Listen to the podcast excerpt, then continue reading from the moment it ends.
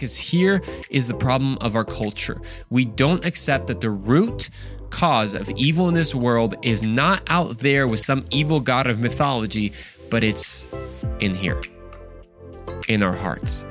So we want to blame the gods, just like Thor, Love, and Thunder. Blame the gods, these selfish gods that run this wicked world. My friend, all those gods and mythologies were just invented from here because they're an outpouring from here, meaning from our minds and our heart. What's up, everybody? Welcome back to the Andrew Roman Show. Man, I'm pumped that you've tuned in. If you haven't gotten the chance to listen to last week's episode, it was a lot of fun. We actually responded to some of the latest YouTube comments. Uh, some were funny, and I say funny not in the sense like they were actual jokes. They were just uh, very interesting comments to some of the videos that I've done, and then others were very serious as some people had objections that I, th- I believe that we responded to, and it was kind of great, kind of first reactions type of uh, type of feeling in this video. So if you haven't already, go check it out. Uh, before this one, just remember that in this show, we always try to say, hey, how does my faith apply in a relevant way today where I don't compromise truth, where I'm still able to stand up for truth, but it's also relevant? So, how do I live my life with relevancy, but also defend my faith with reason? That's what this show is all about. So, watch last week's episode. It's fun, it's interesting. Uh, today, we're going to talk about the newest Thor movie and why it got it right and why it got it wrong in some parts. And I will try my best to keep it spoiler free because it is somewhat recent. Uh, but before we get into that, make sure subscribe. Force one of your friends to subscribe to the show as well. Uh, if you haven't already, subscribe on podcasts as well and write write a review, five stars only. You know, we've been over that because we want more people to listen to this show. Hey, have you watched the newest Thor movie? Well, we always kind of go deep in our episodes, and today will be no exception to that. Uh, I think Thor: Love and Thunder was a very telling picture pun intended, because you know it's it's a motion picture. Anyways, anyways, enough with the puns. Um, it was a very telling picture of our cultural perception of God. You're like, man, Andrew, here you go, taking things deep. Yes, sir. That's just who I am. That's who I is. We gotta take things deep. If you don't want to take things deep, you're more than welcome to listen to a different show. But today we're gonna go and go more into detail in just a second. But for whatever it's worth, here's my spoiler-free review of the movie if you've been watching the show for a long time, you know I, am a big Marvel fan. I love Marvel. And just being honest, it's not as good as Ragnarok, this one. Thor Ragnarok was like an amazing combination of serious and funny. I mean, they really won the lottery with that one because they were risking it, right? We hadn't seen that side of humorous Thor like ever really. We didn't really know it existed, but it paid off. I loved it. I, I know basically everyone I speak to is Thor Ragnarok was the best Thor. Well, in this movie, it's just it's just too much. That's my like the plot interesting, very very dark, uh, which resulted in the really interesting villain, which we'll we'll talk about today. Uh, but the mixture of like humor and this dark was just a bit overkill. And that is not to say that it wasn't funny, because you know Thor, Chris Hemsworth is funny, Chris Pratt is funny, everybody is is funny in that movie. Um, but it was just too much. Like according to the director, I never know how to say his name. I think it's Taika, Taika something. Um, in Natalie Portman, the movie was also going to be like so gay. They say, oh yeah, so gay, so gay. If you watch the video, that's what they say. To the disappointment of the LGBT community, apparently it wasn't so gay. It wasn't gay enough. You know, they confirmed Valkyries that she was bisexual, and then they made the freaking Rock, not Rock Dwayne Johnson, but um, hello, my name. No, wait, I got this. I got this. Hello, my name is Gog. I'm a rock. Yes, and apparently The Rock is gay as well. Not Dwayne Johnson, but me, because I have two dads, and my two dads just hold hands, and then a baby rock appears out of nowhere. That's apparently the story of Korg the Rock, the gay rock. Uh, it felt a little forced. I gotta, I gotta tell you. Like I came out, out of watching that movie, like not even sure of what I thought about the movie ever. So, yeah, that's my I hope I, nah, I don't think I spoiled anything. It's, uh, I mean, if you want to go watch it, go watch it. I personally, I, you know, I saw a post the other day that said, do you wish that Marvel would have ended like at Endgame? And honestly, I kind of do because I just feel like it's just going downhill. We're trying, they're trying to force an agenda here, you know, political agenda, and then this whole thing of LGBT issues, uh, just really, really obvious, and it's very, very forceful. So, yeah, not as good as Ragnarok, but let me know what you think of the movie if you end up watching it. What made this movie interesting for me was the main mission, the plot, and the character of the villain. Now, the villain, his name is Gorr the God Butcher. He's a disillusioned former God worshiper, and he appears to be at first a very devoted follower. But because of pain and death that he ex- experiences, he realizes that God's. Oh, I gotta sneeze. Wait, I promised I had to sneeze. okay, I think I'm good. Hey, this is an, an uncut podcast, man. I don't edit these things out. So we're talking about Gorr, right? He he appears to be a very like devoted follower at first, but then because of like all this pain and, and suffering in the world, he realizes that God's just make empty promises. Actually, here's something that he says, quote, I had a daughter once. I put my faith in the higher power, hoping it would save her and she died. Now I understand. My daughter is the lucky one. She doesn't have to grow up in the world of suffering and pain run by wicked gods. With this realization, he states his mission, his goal. This is my vow. All gods will die. Shush. Gorr echoes something that has been man's vow since the French Revolution. God must die. Even in the 1960s, the question was Is God dead? And the answer by many was yes, because since the supposed age of reason, and I say supposed age of reason because it's not like men and women, I'm talking about the Enlightenment here, that men and women didn't like reason about life and religion and philosophy before that. Men have been in the quest to de deify, meaning get rid of the deities, right? De deify any idea of, of deities in the universe. Science, the pursuit of truth, became scientism, the God butcher. Scientism is a worldview that declares all truth can only be known by science itself. That's right. We're not talking about like how the world works in a way, in a scientific way. No, all moral truth, philosophical truth, every empirical truth can only be known by science. Our society then has collapsed now into so- secularism and hedonism, which also are God God butchers. In today's culture, these attacks on gods are not towards the gods of mythology. That this is why I'm taking I'm doing this episode about this because it's very telling of our culture today. These attacks are not against the gods of mythology. I mean, gosh, nobody believes that they exist. The attack is on the very belief on any supernatural power, I think mostly directed at the God of the Bible.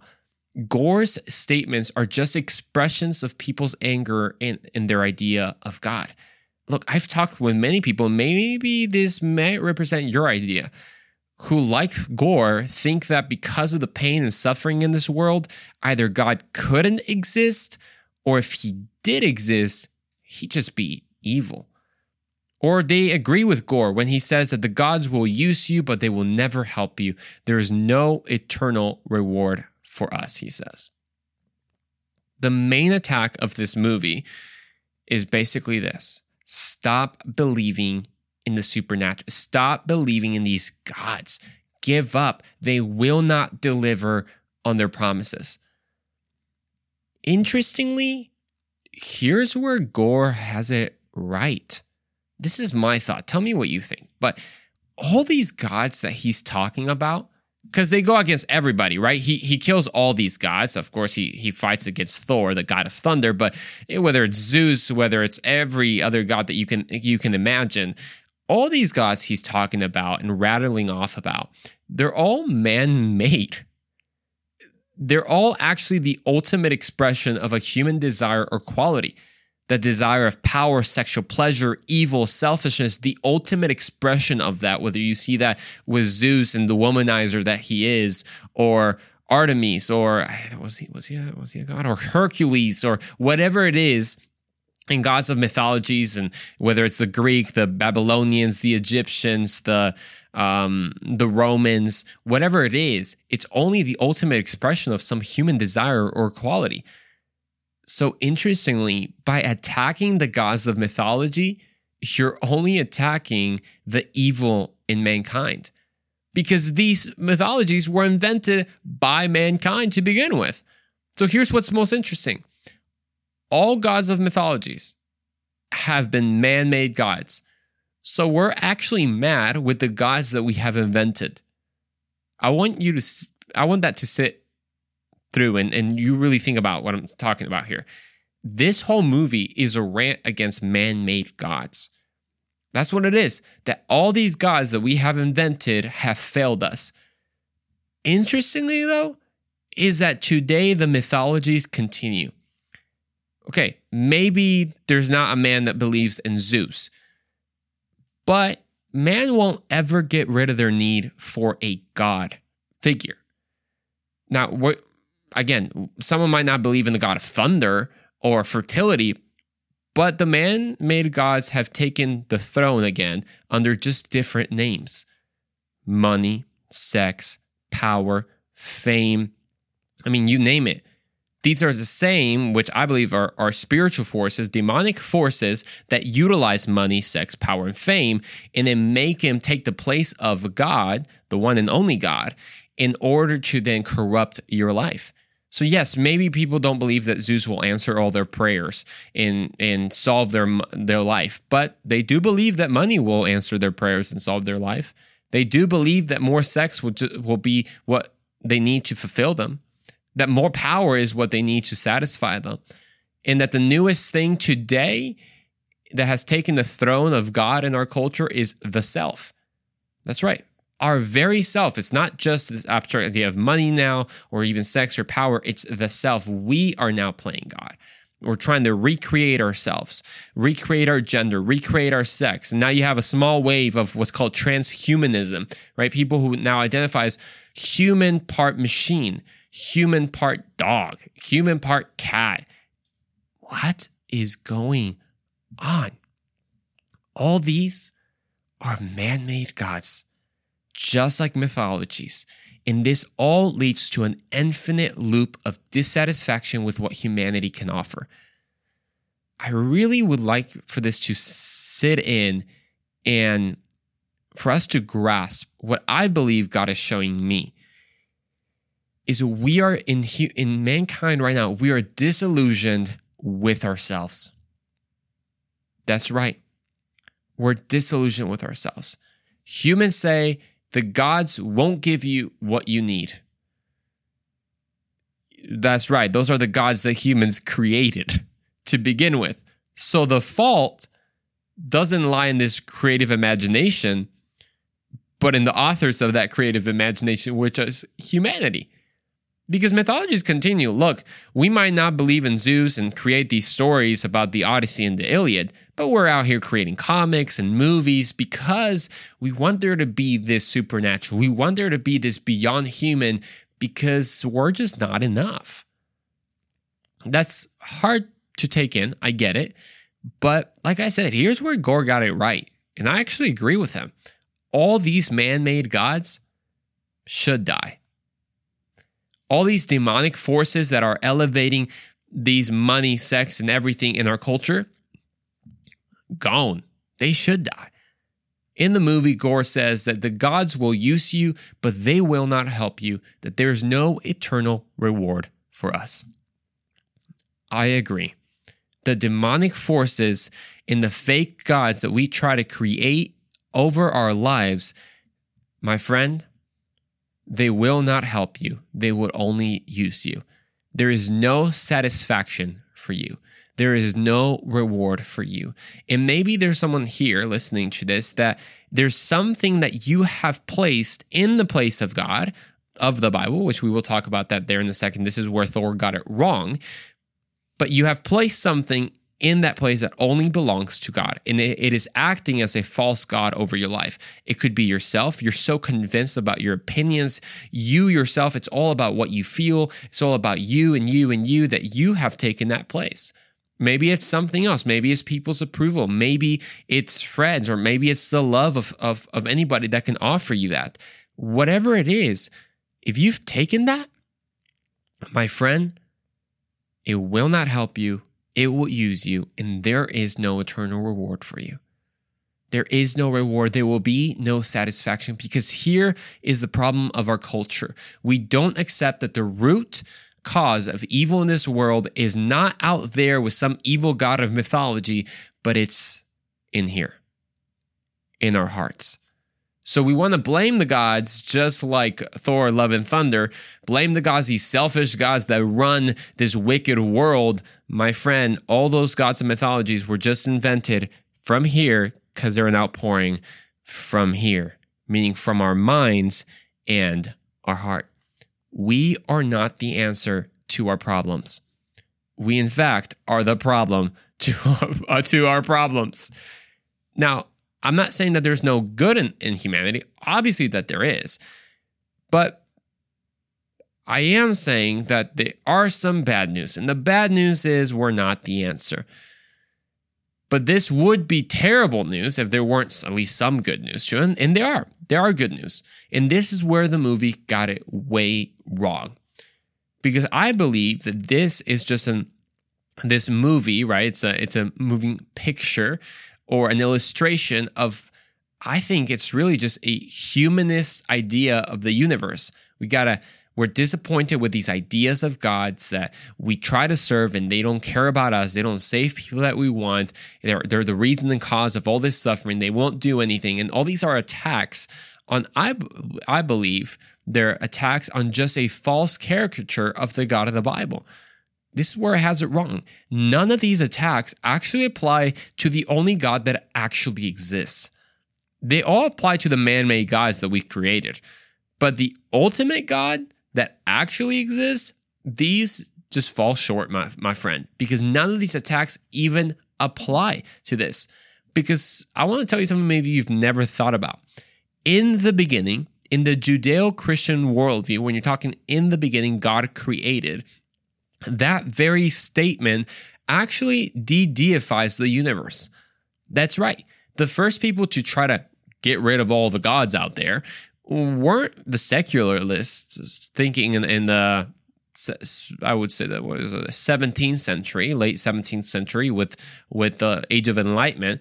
No, it was actually the Jewish people because by claiming that there is one all-powerful God and there is none other, they de deified the universe. The Jewish people, back in the days of Moses, back in the days when they were writing the, the, the, account of Genesis, this statement that God created the universe in the beginning, that that universe wasn't a, a an accident from a battle or wasn't the the consequence of some eternal struggle of powers between the gods or that humanity wasn't a birth child of some weird god with a relationship with that other weird god and we just were born and then the evil demonic were the step brothers of you know you know how mythologies get they're the weirdest thing in the world because the Jewish people lived in the day of comic books. They lived in the day of God, love, and thunder when there was all these ideas of all these fake gods, but they told the truth. There is one. There is one all powerful God and that all powerful God doesn't share itself, its, its power with any other lower supernatural being. So I agree. All these false gods have to die. They got to go. But the movie has it wrong because all these texts don't even reach the God of the Bible. The God of the Bible is so beyond what all these attacks try to make him look as as this selfish, evil God who doesn't really care about his followers, who's responsible for all the evil in the world, my friend, maybe your theology is a little whack. Uh, or maybe you haven't studied a lot about who the God of the Bible is. But this God is so beyond everything that he created everything. In fact, it, he is not part of nature. He's actually separate from his creation. He is creator and there is creation. They're not one and the same. They're not like these gods, half human, half God, who knows what. No, no, no. This God is not dependent on humanity. Did you know that? Maybe you didn't know that because, I don't know, our culture is kind of weird and we feel like this whole story is about us. Um, God's not dependent on you. That's right. God doesn't like be like, oh my gosh, where's my daily worship from my followers? No, God is self sufficient, brah. He didn't need us. In fact, He created us because He wanted us, not because it was a, a, a a fulfilled a need in him. No, he was in perfect unity within within the Trinity. God is perfect unity. He created us because he wanted us, not because he needed us. And a lot of people don't understand that. They think that the God of the universe is this, and this is, I think, a, a, a consequence of, of new atheism attacks on, on the God of the Bible. But God is not dependent on humanity. There is, in fact, no evil in him. There's an awesome verse in Psalm 50, 12, where this is kind of God speaking. Again, this is kind of an analogy, but he's saying, If I were hungry, I would not tell you, for the world is mine and all that is in it. Like basically, bro, you got nothing on me. That's what God is saying. I, I'm God, you're not. So the God of the Bible isn't a selfish, evil, man made God who desires to use people. He's the very opposite. He's a selfless, all powerful, generous God who desires to save people from the problem. And that problem is sin. We are not the answer, but He is. So Thor has it wrong and has it right. Has it right that yes, all the man made gods, all the fake gods that we have created by created meaning we have invented since the age of the dawn of time with the millennia and Marduk and all these weird gods to to today's age where we believe that money, sex, fame, whatever it is, prestige will solve our lives or we ourselves can play God, all those gods must go down the drain, my friend, because none of it will ever satisfy you because none of them are actually God. There's only one God, and as I said, he's selfless and he's generous and he's also true. He desires to save people from the problem that is sin, my friend. We are not the answer, but he is. We'll see you in the next episode of The Andrew Roman Show.